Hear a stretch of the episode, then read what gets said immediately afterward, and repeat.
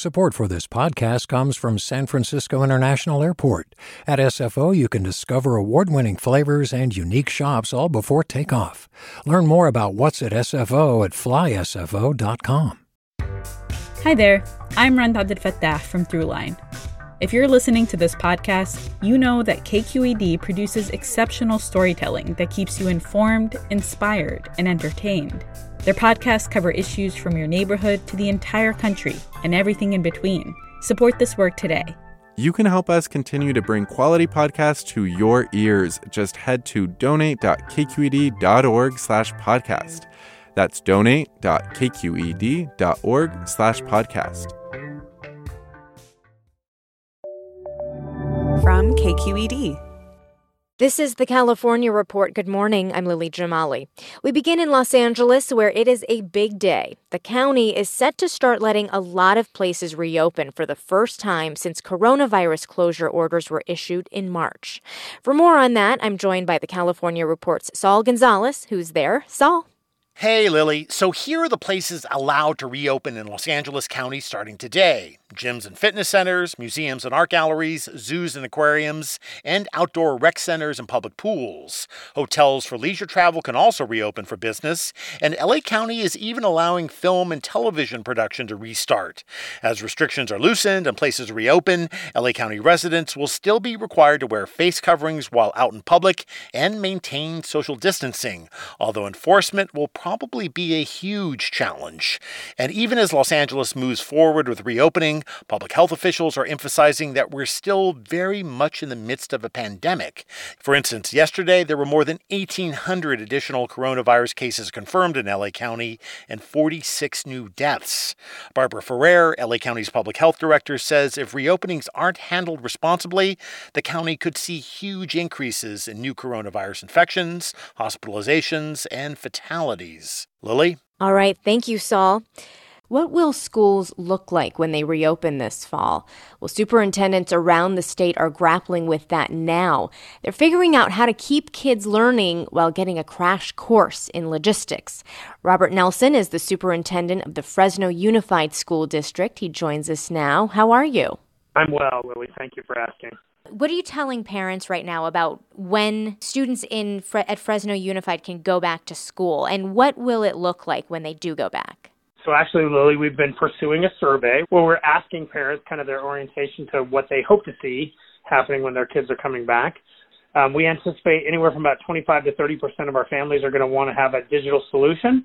It looks like just about 70 percent of our families really are eager to have their kids come back in some form. That being said, like safety is still the order of the hour.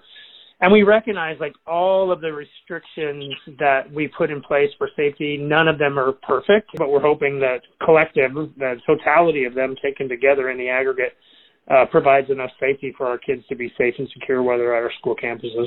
So you anticipate back to school for those who want in in september uh, August 17th is actually the date upon which we've cut, and we've not moved that needle. So even as early as August 17th, what worries you most about bringing kids back? Because in Fresno, the flattening of the curve has not happened uh, to the extent that it has in some of the other parts of the state.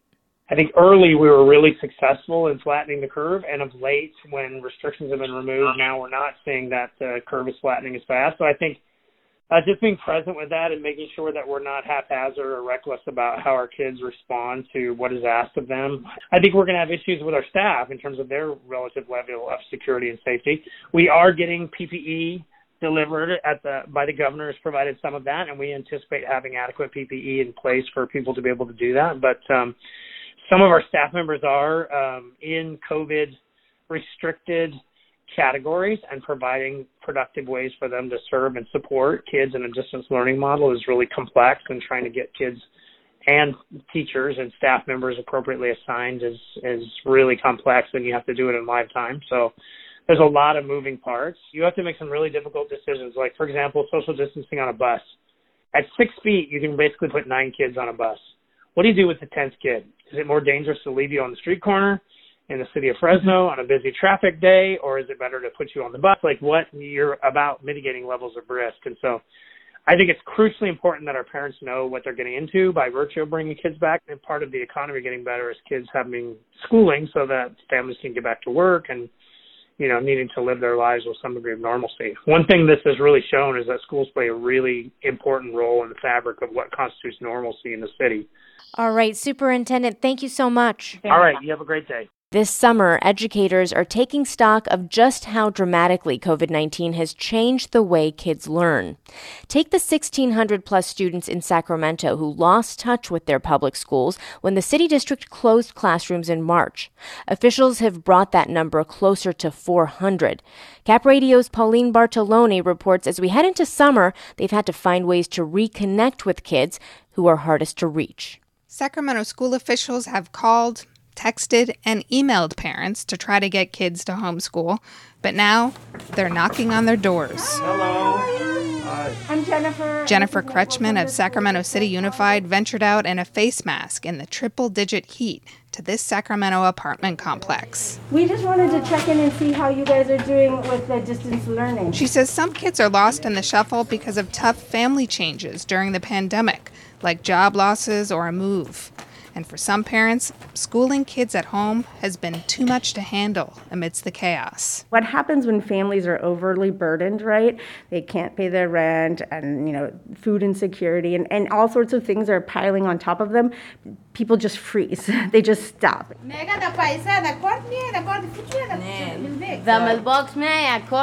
One of the biggest obstacles to getting kids to school at home is a language barrier. This family from Afghanistan has been in the city less than a year. A neighborhood teenager helped translate in Farsi. It doesn't like. Uh, It doesn't go bad, no. You'll be able to use it until, until it's done. like one year, two years. But not all the unreachable families are immigrants. During normal times, Rolanda Wilkins mentors teenage black girls in underserved Sacramento schools. She suspects some of these kids were struggling even before COVID. People have always been disconnected.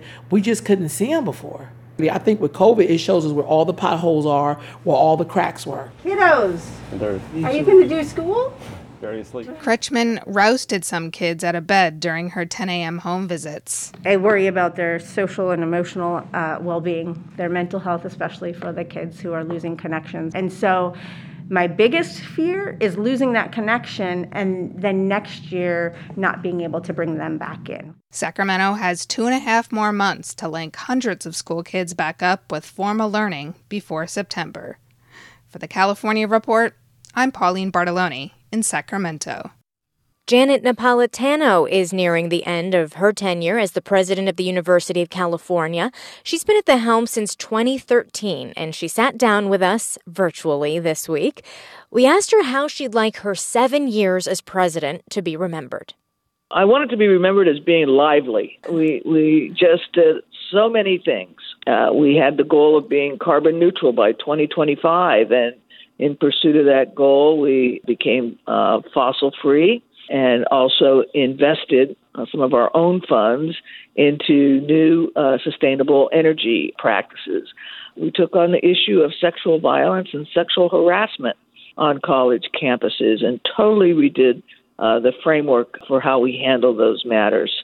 We grew substantially in enrollment. Uh, we added some 46,000 students during my tenure. But not only did we add students, we in, improved things like graduation rates. So our four year graduation rate went from 63% to 70%. We added transfer students and, and formed a transfer guarantee with the community college system so that now for every two freshmen, we have a transfer student from uh, the community colleges. We worked on issues like free speech on college campuses and started uh, a new national center on free speech and civic engagement in our Washington, D.C. facility. It's just been very lively. And do you think you'll stay in public service after this? Well, my plan is to have a, a sabbatical year. I'll have been president seven years, so uh, a sabbatical, and then I'll uh, join the faculty at the Goldman School of Public Policy at UC Berkeley, where I'm actually a tenured professor. All right. Well, we look forward to staying in touch with you, President Napolitano. Thank you so very much. Thank you very much. Take care.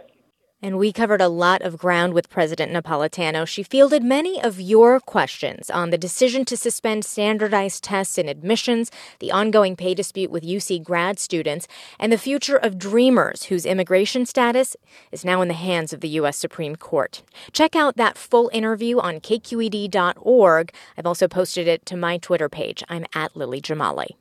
Support for the California Report comes from the California Healthcare Foundation, acknowledging the vital work of local public health departments to keep Californians safe during the pandemic, on the web at chcf.org. The James Irvine Foundation, committed to a California where all low income workers have the power to advance economically. Learn more at irvine.org. And Eric and Wendy Schmidt whose Fund for Strategic Innovation supports transformative ideas that benefit humanity while protecting the natural world, recognizing through science the interdependence of all living systems. This morning, there is a development in the PG&E bankruptcy that could affect how quickly fire survivors get compensated by the utility. Many of them lost property or even loved ones in fires caused by PG&E. Half of their $13.5 billion compensation deal will be paid in the utility's stock, and today, we've learned that means a trust set up for survivors will own just more than 22% of the company once it gets out of Chapter 11. Lawyers for those survivors said last week PG&E was pressuring them into holding the stock for 5 to 6 years under the terms of a deal released just this morning. 6 years could be more like a couple of months. Finally, this morning, seniors at UCLA are graduating today. The university's 100th graduating class will don their caps and gowns virtually because of the COVID 19 pandemic. Soon to be graduate Noor Bouzidi recorded this audio memo for us with some reflections. I had this idea back in January that I was going to make the most of my last quarter. And it just felt like it was going to be one big party, like we're UCLA Centennial class, you know, class of 2020. And instead of that, my friends started moving away. And now it just feels like instead of ending on a boom, we're just fizzing out slowly. And graduation is bringing with it just a greater sense of uncertainty than we'd normally feel. And it's just okay to let ourselves feel that uncertainty. And I think that despite everything, I still made the most of my last quarter. Congratulations to Noor and all the seniors graduating this year. And that's the California Report for this Friday. Our engineers are Katie McMurran and Danny Bringer. Our producers are Mary Franklin Harvin, Alice Woelfle, and Raquel Maria Dillon. Our intern is Nina Sparling, and our editor is Angela Corral. Our managing editor is Vinnee Tong. Our executive editor is Ethan Lindsey, and our chief content officer is Holly Kernan. I'm Lily Jamali. Be well and have a great weekend. Support for the California Report comes from the California Healthcare Foundation, acknowledging the vital work of local public health departments to keep Californians safe during the pandemic, on the web at chcf.org. The James Irvine Foundation, committed to a California where all low income workers have the power to advance economically. Learn more at irvine.org. And Eric and Wendy Schmidt whose Fund for Strategic Innovation supports transformative ideas that benefit humanity while protecting the natural world, recognizing through science the interdependence of all living systems. Hi, I'm Sasha Khokha, host of the California Report magazine.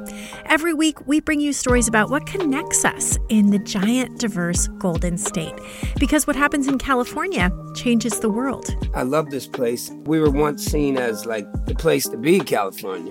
The land of milk and honey. That's where you go to Sunshine State, but we just have challenges right now. KQED's California Report magazine. New episodes drop every Friday, wherever you get your podcasts. Hey, it's Glynn Washington from Snap Judgment. And if you love what you're hearing, and I know you love what you're hearing, please consider becoming a KQED member. You get special access to cool events, behind the scenes footage, and so much more. Plus, you'll sleep better at night knowing you did your part for the community you depend upon. It's in you. Please be in it. Visit donate go.kqed.org slash podcasts to sign up now. That's podcast with an S. Thanks.